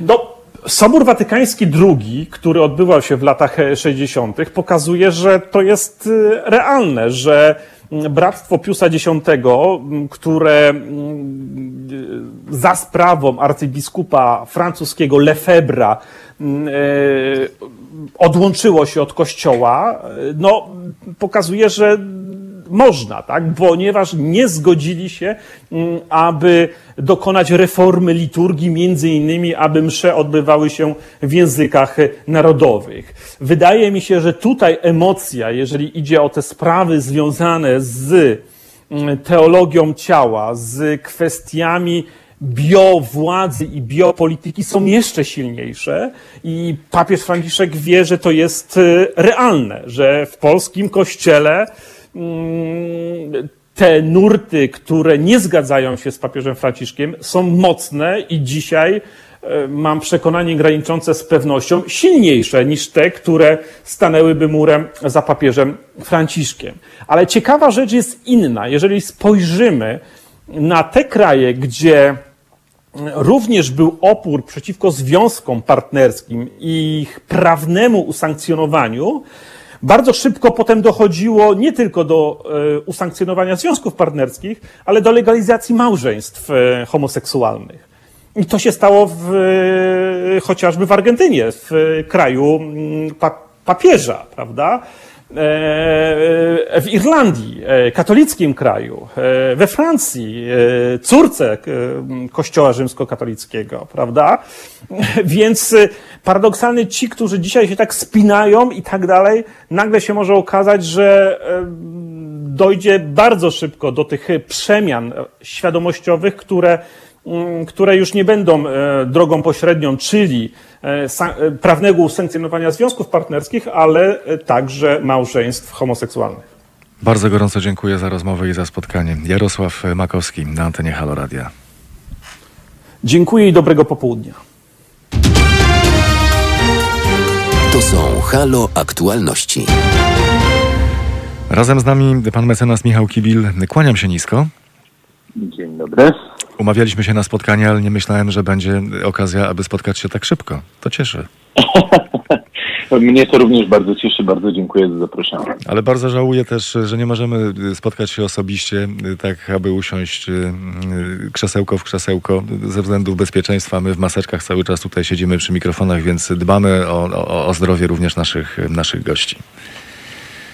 Ale to też pokazuje ten teren, w którym dzisiaj jesteśmy. I jednak e, wirus powoduje e, to, że musimy się izolować i chyba dobrze, bo ta izolacja jest najskuteczniejszym sposobem walki z wirusem i jednocześnie wymusza na nas nowe przyzwyczajenie, tak samo jak wymusza na pracownikach i pracodawcach w dniu dzisiejszym. No właśnie zaraz do tego, zaraz do tego dojdziemy. Tak zwany Trybunał Konstytucyjny wydał wyrok w sprawie aborcji ze względu na wady płodu. Aborcja w przypadku ciężkiego i nieodwracalnego upośledzenia płodu lub jego nieuleczalnej choroby zagrażającej życiu jest niezgodna z konstytucją. Ma pan życzenie skomentować? Najlepszym życzeniem byłoby e, bez komentarza. Ja staram się nie wypowiadać w tematach światopoglądowych, jednak nasz zawód e, wymaga e, pewnej neutralności światopoglądowej, ale jeżeli miałbym komentować, no to samym rozstrzygnięciem e, diametralnie się nie zgadzam e, co do kwestii e, nawet czysto prawnej interpretacji, wykładni, którą wykonał Trybunał. Ale niestety z takimi wyrokami przyszło nam żyć. To jak rozumiem, będą pozwy, tak? Będą pozwy y, ze strony, ze strony kobiet, którym odmówiono takiego, takiego prawa i, i, i będą, będzie wszystko, wszystko szło do Strasburga. Czy zakładam, że to jest e, naturalny kierunek, w jakim e, będziemy zmierzali, e, bo jedynie Trybunał Strasburgu jest w stanie ocenić ten wyrok i kształtujące się na tym gruncie prawo pod kątem zgodności z kartami, kartą praw podstawowych, kartą praw człowieka Mam wrażenie, patrząc na dotychczasowe orzecznictwo Trybunału Sprawiedliwości w Strasburgu, e, że może być ono mocno destrukcyjne dla tego orzeczenia i dla wykładni, która jest e, w ślad za nim prezentowana. Przykro, przykro słyszeć, że akurat dotyczy to systemu prawnego, w którym my funkcjonujemy. Ale teraz wracając do tematu, na który się umówiliśmy, który mnie zaciekawił, mam nadzieję, że dla Pana również jest interesujący, tak jak i dla słuchaczy, i dla słuchaczy Haloradia, bo obiecałem, że będziemy też patrzeć na to, co dzieje się na rynku pracy w czasach COVID-19, nie tylko z perspektywy pracodawców, ale również pracowników. I tak w dzienniku Gazecie Prawnej przeczytałem artykuł mówiący o tym, że pojawiają się już pierwsze roszczenia y, pracowników wykonujących swoje obowiązki poza siedzibą firmy. A dotyczą one m.in. nieszczęśliwych zdarzeń podczas pracy w domu oraz rekompensat za ponoszone koszty. To jest pewne, e, że one, to to było pewne, że one się pojawią. E, to było pewne, że to była kwestia tylko czasu, e, aż będą one poddawane pod rozstrzygnięcia czy inspekcji pracy, czy, czy sądów. E, a efektem tego jest brak regulacji dotyczących pracy zdalnej i brak określenia z góry, jak mają wyglądać zasady. Przy czym ten, to, to nie są proste sprawy, bo one w żaden sposób nie są oczywiste. E, najwięcej problemów na gruncie pracy zdalnej e, z punktu widzenia pracodawców rodzi właśnie e, kwestia bezpieczeństwa i higieny pracy, w szczególności w oparciu o kwestie wypadków przy pracy, czy też kwestie dotyczące rozliczeń z pracownikami, bo znowu żaden z przepisów e, w żaden sposób do tej kwestii się nie odniósł. A, a sprawa, tak jak powiedziałem, nie jest y, prosta i nie jest jednoznaczna. W szczególności przy pracy zdalnej mamy e, daleko posuniętą swobodę pracowników w dysponowaniu swoim czasem. Czy nierzadko jest tak, że w przypadku pracy zdalnej łączymy obowiązki zawodowe, pracę przed komputerem z swoim życiem prywatnym. E, czasami zrobimy sobie taką samą przerwę, e, jaką robimy sobie w pracy, żeby wyjść do sklepu e, i ciężko znaleźć ten punkt rozgraniczenia, kiedy na przykład skręcenie sobie kostki to było w trakcie pracy, a kiedy nie, w jaki sposób pracodawca albo pracownik się do tego przyczynili. Tam będzie zdecydowanie więcej elementów badanych niż w takim klasycznym postępowaniu wypadkowym w miejscu pracy bo między innymi będzie badane to, dlaczego pracownik y, nie zgłosił, że jego miejsce pracy nie jest dostosowane do pracy zdalnej, do czego jest uprawniony na gruncie tarczy antykryzysowej, tych całych dwóch paragrafów, które wprowadzono odnośnie pracy zdalnej. E, analogicznie w kontekście rozliczeń. Chociaż tutaj ja bym e, znowu e, wykazywał daleko idącą powściągliwość, żeby decydować jednoznacznie, czy komuś jest coś należne, czy też nie. To na pewno powinno być doregulowane. Jeżeli nie jest regulowane ustawowo, to powinno być regulowane przez pracodawcę. To pracodawca powinien wprowadzić taką swoją wewnętrzną konstytucję pracy zdalnej, zasady, jakimi pracodawca się kieruje, tak żeby wszyscy pracownicy byli świadomi, e, jak swoją pracę mają traktować i czego mogą od pracodawcy dochodzić. Wszystkich przypadków y, y, związanych z pracą zdalną w domu, a warto podkreślić, że najwięcej wypadków różnego rodzaju dochodzi w domu właśnie. Y, wszystkich takich przypadków nie wymienimy, ale na przykład pracownik wykonujący obowiązki w domu poparzył się wrzątkiem, robiąc herbatę i jednocześnie rozmawiając przez telefon w służbowej sprawie. To czy to jest wypadek przy pracy? Ja bym zadał pytanie dokładnie w drugą stronę. Czy jeżeli ten sam pracownik będzie robił sobie herbatę e, pomiędzy obowiązkami służbowymi w czasie pracy, który ma, e, ale w biurze, to będzie to wypadek przy pracy, czy nie? No oczywiście, że będzie. Tutaj już nie ma zbytniego znaczenia, czy to poparzenie to miało miejsce w trakcie pracy, czy nie w trakcie pracy. Był analogiczny e, wypadek i analogiczne w tym wypadku pytanie znowu, czy e, przekroczenie zasad bezpiecznej i higienicznej pracy przez pracownika, czy też nie. No to, co my obserwujemy, to to, że pracownicy też, nie tylko kwestia pracodawców, pracownicy też e, nie zawsze rozumieją, że praca zdalna to jest nadal praca.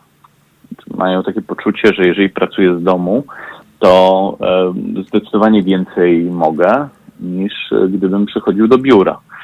Zdarzają się wręcz takie przypadki, w których pracownicy e, podchodzą do pracy bardzo swobodnie i nagle się okazuje, że na wideokonferencjach e, zaczynają występować w niepełnej odzieży, na przykład bez spodni, albo jak słyszeliśmy ostatnio, bez bielizny.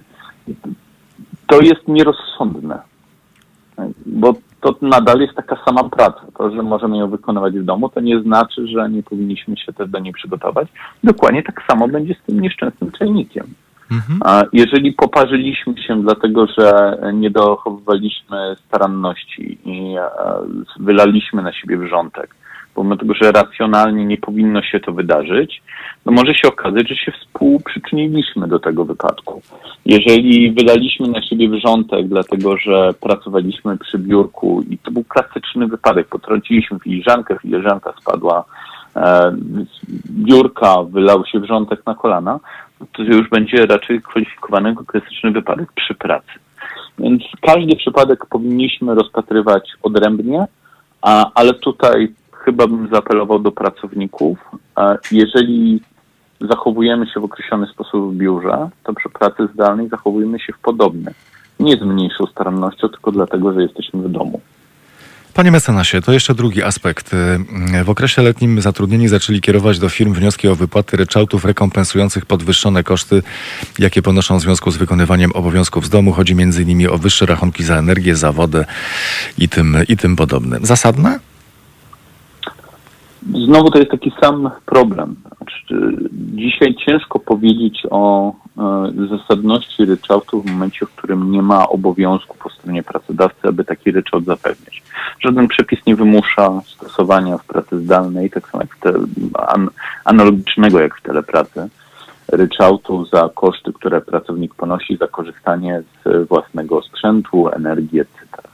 E, tylko e, ta dyskusja też nie jest jednostronna, bo jeżeli pracownicy będą rozpoczynali dyskusję o podwyższonych kosztach, będą musieli pewnie wykazać, o ile ten koszt się podniósł. Zakładam, że jeżeli to jest koszt prądu, to akurat podłączenie komputera typu laptop do prądu nie będzie pochłaniało zdecydowanie więcej prądu. Jeżeli będzie e, dochodził ryczałtu za korzystanie z domowego internetu, no to jak mamy wykazać, że e, inne osoby nie mogły korzystać z tego internetu, dlatego że podłączono dodatkowe urządzenie? Więc to jest trochę taka niekończąca się dyskusja, która może się spotkać z odpowiedzią ze strony pracodawcy. Okej, to mi powiedz, w jaki sposób zrekompensujesz to, że możesz korzystać z komputera służbowego w celach prywatnych, że nie musisz kupować swojego komputera. Ja bym e, znowu zaczął od tego, o czym rozmawialiśmy ostatnio. Od rozmowy z pracodawcą, e, jakie to są rzeczywiste koszty i czy rzeczywiście pracodawca mógłby w jakiś sposób te koszty ponieść, dodatkowo e, pokryć, czy to w formie ryczałtu, czy w jakiejkolwiek innej formie, na czym pracownikom najbardziej zależy. E, U nas w kancelarii dzisiaj ze względu na e, COVID przeszliśmy w tryb pracy hybrydowej i e, zapytaliśmy się pracowników, pracowników kancelarii, na czym najbardziej zależy. Otrzymaliśmy informację, najbardziej nam zależy na fotelach biurowych, bo nasze kręgosłupy płaczą, jak musimy pracować przy krzesłach. To jest dla nas abs- absolutnie racjonalne, zrozumiałe, więc te fotele biurowe, które mają biurze, zostały przeniesione do domów, do każdej osoby, która tego potrzebowała. E, Z punktu widzenia pracodawcy, zleceniodawcy, w zależności od formy współpracy, no, koszt jest zerowy. Koszt przewozu, jeżeli e, jest ponoszony przez e, z punktu widzenia pracownika, współpracownika, jest to ukłon w stronę jego zdrowia. I taki sam dialog rekomenduję każdemu pracodawcy i pracownikom, żeby ustalić, co jest najważniejsze i czy rzeczywiście ten pracownik ponosi jakieś koszty, jeżeli tak, to w jakiej wysokości i czy jest racjonalne, żeby dochodził ich od e, pracodawcy w tym przypadku. Jeżeli będzie dochodził kosztu większego zużycia kawy, no to już nie jestem pewien, czy ten koszt jest racjonalny, bo żaden przepis nie zobowiązuje pracodawcy do dostarczania pracownikowi kawy. Panie mecenasie, bardzo dziękuję za rozmowę, dziękuję za spotkanie. Mecenas Michał Kibil, dzisiaj razem z nami, specjalnie dla Państwa. Serdecznie Państwu dziękuję.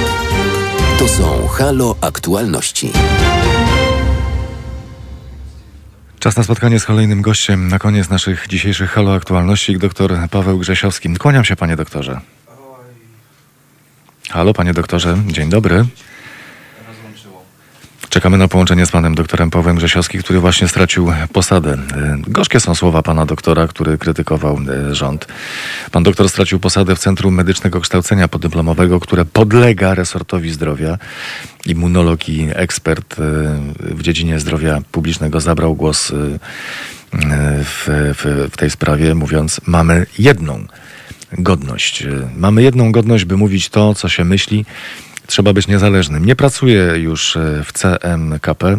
Proszę przy moim nazwisku nie wpisywać tej afiliacji, szczególnie w mediach, aby uniknąć e, problemów. Bardzo dziękuję za e, współpracę. Dziękuję współpracownikom ze Szkoły Zdrowia Publicznego CMKP za współpracę. I to jest post godzina prawie druga po południu. Pan doktor razem z nami. Dzień dobry, panie doktorze. Witam, dzień dobry. Strasznie mi przykro z tego powodu, że stracił pan pracę. Ja bym nie robił z tego y, y, żadnej większej sprawy. Po prostu mm, nie y, wyrażono woli dalszej współpracy ze mną. Umowa wygasła. Nie, nie, nie chciałbym, żeby to wy, wybrzmiało, że jestem ofiarą jakichś prześle, e, prześladowań. Natomiast jest to oczywiście kierunek mm, taki, który pokazuje, że zamiast załatwiać problemy, staramy się uprzykrzyć życie ekspertom. No to nie jest akurat przyjemne, ale chciałbym, żeby jasno to wybrzmiało. Nie zaprzestanę mojej działalności i będę w dalszym ciągu starał się doradzać najlepiej jak potrafię. Przepraszam za zbyt osobiste pytanie, ale czy ta utrata pracy w Centrum Medycznego Kształcenia Podyplomowego stawia pana w trudnej sytuacji materialno-finansowej? Nie, jestem absolutnie człowiekiem niezależnym e, finansowo. To była moja dodatkowa praca, to była moja właściwie moje, moje nie wiem jak to nazwać, no to jest hobby, może to dziwnie zabrzmi, ale ja jestem bardzo związany z dydaktyką. Y, Jest to, jest to jakiś gdzieś mój drugi, y, drugi y, zawód, czyli nauczyciel akademicki i bardzo sobie to ceniłem. E, Akurat ta uczelnia daje szansę szkolenia młodych lekarzy, spotkania z ludźmi, którzy są aktualnie e, w trakcie rezydentur. To było dla mnie bardzo ważne, żeby móc przekazać e, aktualną wiedzę właśnie tym ludziom, którzy później stają się mm, pełnoprawnymi, do, do, dojrzałymi specjalistami. Mm, Więc z tego powodu jest mi przykro, bo e, kontakty, zresztą dostałem od wczoraj mnóstwo e, wyrazów uznania i pozdrowień od, od właśnie moich słuchaczy, od moich kursantów, więc wyobrażam sobie, że innymi drogami też będziemy w stanie to, ten kontakt utrzymać. Umowa nie została przedłużona, ale z pańskich y, słów wynika, że dano panu do zrozumienia, że to za krytykę sposobu, w jaki rząd walczy z epidemią. Więc pytanie jest takie. Co pan najbardziej krytykuje y, w, w, w ramach tej walki rządu z epidemią? Myślę, że w tej chwili to już y, musimy mówić o, o sytuacji y, trwającego pożaru, bo jeszcze parę, y, dwa miesiące temu mogliśmy mówić o braku planów, o braku przewidywania, o braku inicjatywy, a dziś musimy już mówić o tym, że y, mamy pożar i ten pożar jest gaszony w sposób y, zupełnie nieudolny.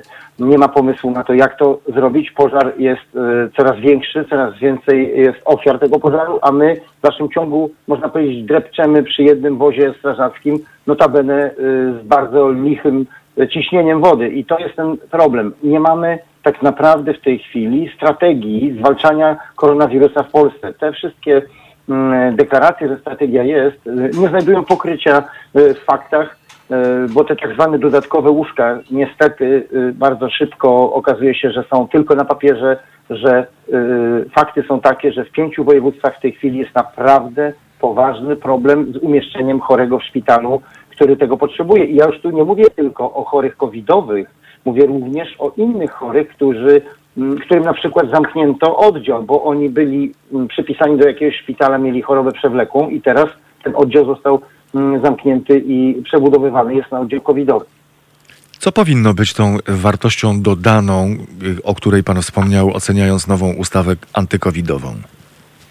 Wartością dodaną moim zdaniem pra każdego prawa y, stanowionego jest, y, jest to, jak to prawo zmieni rzeczywistość, a my właściwie w tej ustawie nie mamy żadnej nowej jakości y, y, realnie wpływającej na trwający pożar, bo to, że my mówimy, że zaprosimy strażaków ze wschodu czy z zachodu, którzy notabene będą musieli znać polski język i mieć y, jeszcze najlepiej polskie korzenie, to to po prostu pomoże w walce z pożarem. Jeżeli my mówimy, że zmienimy szefa straży na wniosek wojewody, to czy to zwiększy ciśnienie wody w, w, w sikawce? No po prostu to są y, ruchy pozorne, które mają dać takie wrażenie władzy absolutnej. Tylko ja bardzo chętnie chciałbym zobaczyć któregośkolwiek z wojewodów na stanowisku dyrektora szpitala.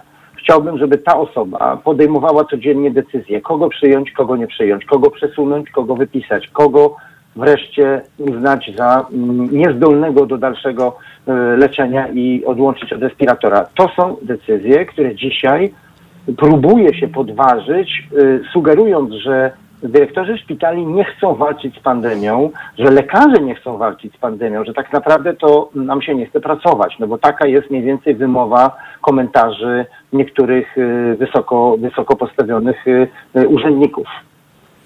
Gdyby pan miał taką moc y, sprawczą, y, trzy rzeczy, które są najpilniejsze i które zrobiłby pan natychmiast w obecnej sytuacji? Trudno wybrać. Ja nie wiem. Ja, ja muszę powiedzieć, że w tej chwili naprawdę Pana pytanie jest, jest, jest niezmiernie poważne i, i głębokie, dlatego że to nie jest prosta sprawa. Jeżeli trwa pożar, to właściwie musimy dokonać pewnych wyborów. Kogo ratujemy, kogo nie ratujemy, gdzie wprowadzamy natychmiastowe działania, które mogą skorygować te zagrożenia. Mm, w moim pojęciu mamy w tej chwili dwa jakby główne kierunki działań. Jeden kierunek działań y, jest tym ogólnospołecznym, gdzie zmierzamy do tego, żeby było jak najmniej zachorowań w grupie powiedzmy 50 plus, jeżeli chodzi o wiek. To jest działanie, które powinno być obliczone na szeroką akcję. Ja nie widziałem ani jednego y, y, filmu nakręconego, który by był promocją pozostawania ludzi w tej chwili w domach. Mamy oddolne akcje, spontaniczne ogłoszenia w mediach, ale nie ma przekazu od y, rządu zostań w domu. Musimy powrócić do marca. Proszę zwrócić uwagę, że w marcu mieliśmy hasło zostań w domu, kiedy było 50 przypadków dziennie. Dzisiaj mamy 12 tysięcy przypadków dziennie i nie, nie widzimy tego, tego zmasowanego komunikatu. Jeśli nie musisz wyjść, zostań w domu. Jeśli musisz jechać do pracy, jedź do pracy w sposób zabezpieczony, najlepiej y, indywidualnym transportem, a jeśli korzystasz z transportu e, publicznego, bądź zawsze y, w masce i staraj się utrzymać ten y, bezpieczny dystans. To jest pierwszy, to jest pierwszy kierunek działań, czyli bardzo szeroka akcja uświadamiająca społeczeństwu, że jedynym możliwym scenariuszem jest po prostu ograniczenie naszej aktywności, naszych spotkań z kimkolwiek byśmy chcieli się spotkać, czy to jest nasza rodzina e, dalsza, czy to są nasi współpracownicy. Robimy wszystko, żeby e, załatwiać większość spraw online. Wracamy do marca, po prostu. Jako społeczeństwo, oczywiście nie zamykając gospodarki w tych obszarach, gdzie możemy utrzymać jej aktywność. I drugi kierunek działań to jest stworzenie dodatkowych miejsc dla chorych i to nie fikcyjnych, nie jakichś teoretycznych, tylko rzeczywistych miejsc gotowych do przyjęcia pacjentów od zaraz. I teraz jak to stworzyć? To jest właśnie ten najtrudniejszy e, moment. moment. Można rozwinąć szpital polowy w jeden dzień, czy w trzy dni, jeżeli ten szpital będzie rzeczywiście polowy. Czy my rzeczywiście w tej chwili potrzebujemy narodowego szpitala polowego? Ja nie jestem przeciwny generalnie koncepcji budowania mm, takich jednoimiennych szpitali na, na, na stadionach, szczególnie takich y, jak ten narodowy, ponieważ jest to logistycznie bardzo dobre miejsce. Mamy lądowiska helikopterów, mamy wielkie parkingi dla karetek, mamy jeden poziom po opieki, wszystko w parterze. To jest naprawdę dobry pomysł, ale na budowę tego szpitala potrzeba trzech miesięcy. A my potrzebujemy dziś, tu i teraz dodatkowych łóżek, a więc myślę, że powinny te działania iść w dwóch kierunkach tym nieco oddalonym właśnie budowanie takich dużych, bardzo dobrze wyposażonych szpitali y, y, y, polowych i oprócz tego doraźnie dostawianie do szpitali kontenerowych szpitali czy kontenerowych sal, które mogły być uruchomione dosłownie od zaraz. To byłyby dodatkowe miejsca, które mogłyby służyć pacjentom od już, nie za tydzień, miesiąc czy, czy, czy pół roku.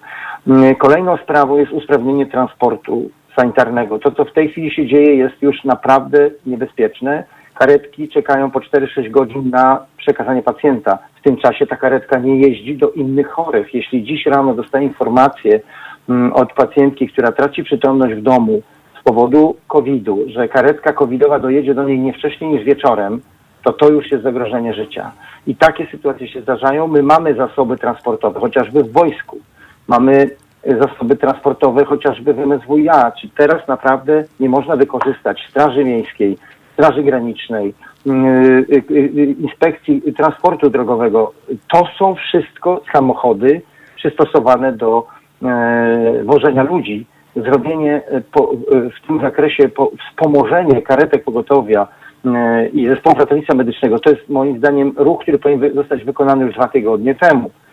I kolejna sprawa to są laboratoria i testy. My mamy ogromny problem w tej chwili niestety znów z zatorami, jeśli chodzi o wykonywanie testów.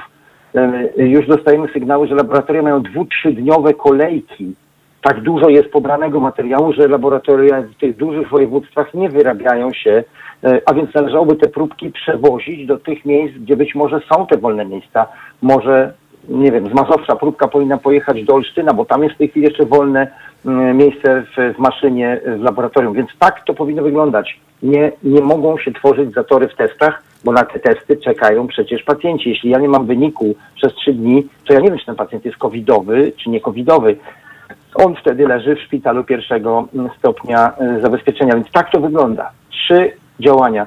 Doraźne, szpitale, łóżka, transport sanitarny i działania zwiększające laboratorium.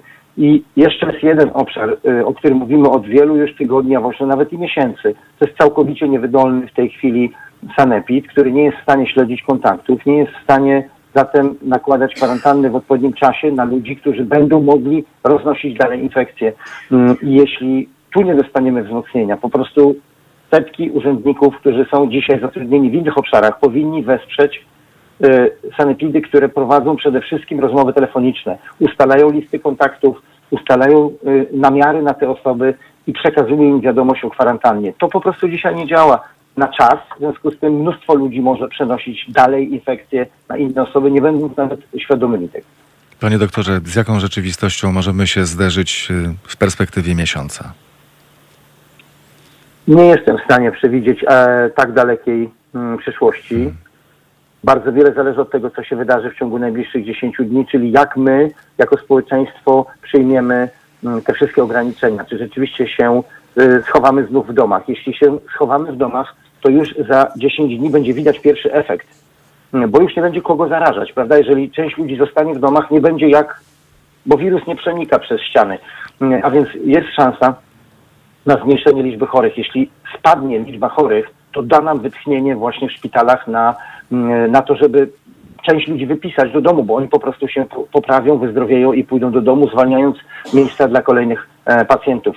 Mm, Ale jeśli to się nie wydarzy, jeśli przez następny tydzień będziemy mieli po 500-600 nowych chorych, e, hospitalizowanych, to boję się, że to już jest e, ponad nasze możliwości i obawiam się tego najgorszego wówczas, że pacjenci będą mm, zostawać w domach, nie będzie ich dokąd zawieść, w związku z tym będą e, bez pomocy lekarskiej ulegali pogorszeniu i, i, i ten stan zdrowia może się skończyć to nawet tragicznie, jeżeli nie dostanie pacjent tlenu w odpowiednim momencie. Także ta sytuacja mnie bardzo e, niepokoi, wręcz myślę o niej z, z, z, z trwogą, bo, bo tu nie mamy pomocy. My nagle nie, nie zaczniemy wozić butli z tlenem do ludzi do domów. To się nie da zrobić. W związku z tym nie mam tak do końca mm, y, na te okoliczności, na te sytuacje y, my właściwie nie mamy żadnej recepty.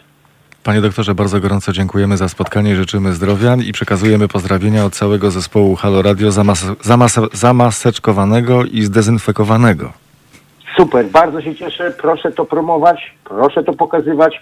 Znów wróćmy do tej y, możliwości pracy online, kiedy tylko można, dlatego że to są w tej chwili te kluczowe dni, kiedy możemy spowodować przełamanie tej fali i spadek liczby zachorowań. Bardzo gorąco dziękuję za spotkanie. Ja Wszystkiego również dobrego. dziękuję bardzo. Pan Do doktor. Paweł Grzesiowski na antenie Halo Radio. Na koniec dzisiejszych Halo Aktualności. Paweł realizował dzisiejszy program. Kornel Wawrzyniak był jego wydawcą. Mariusz Okos. Dziękuję. Do usłyszenia. To były Halo Aktualności. Na kolejny program zapraszamy jutro o godzinie 15.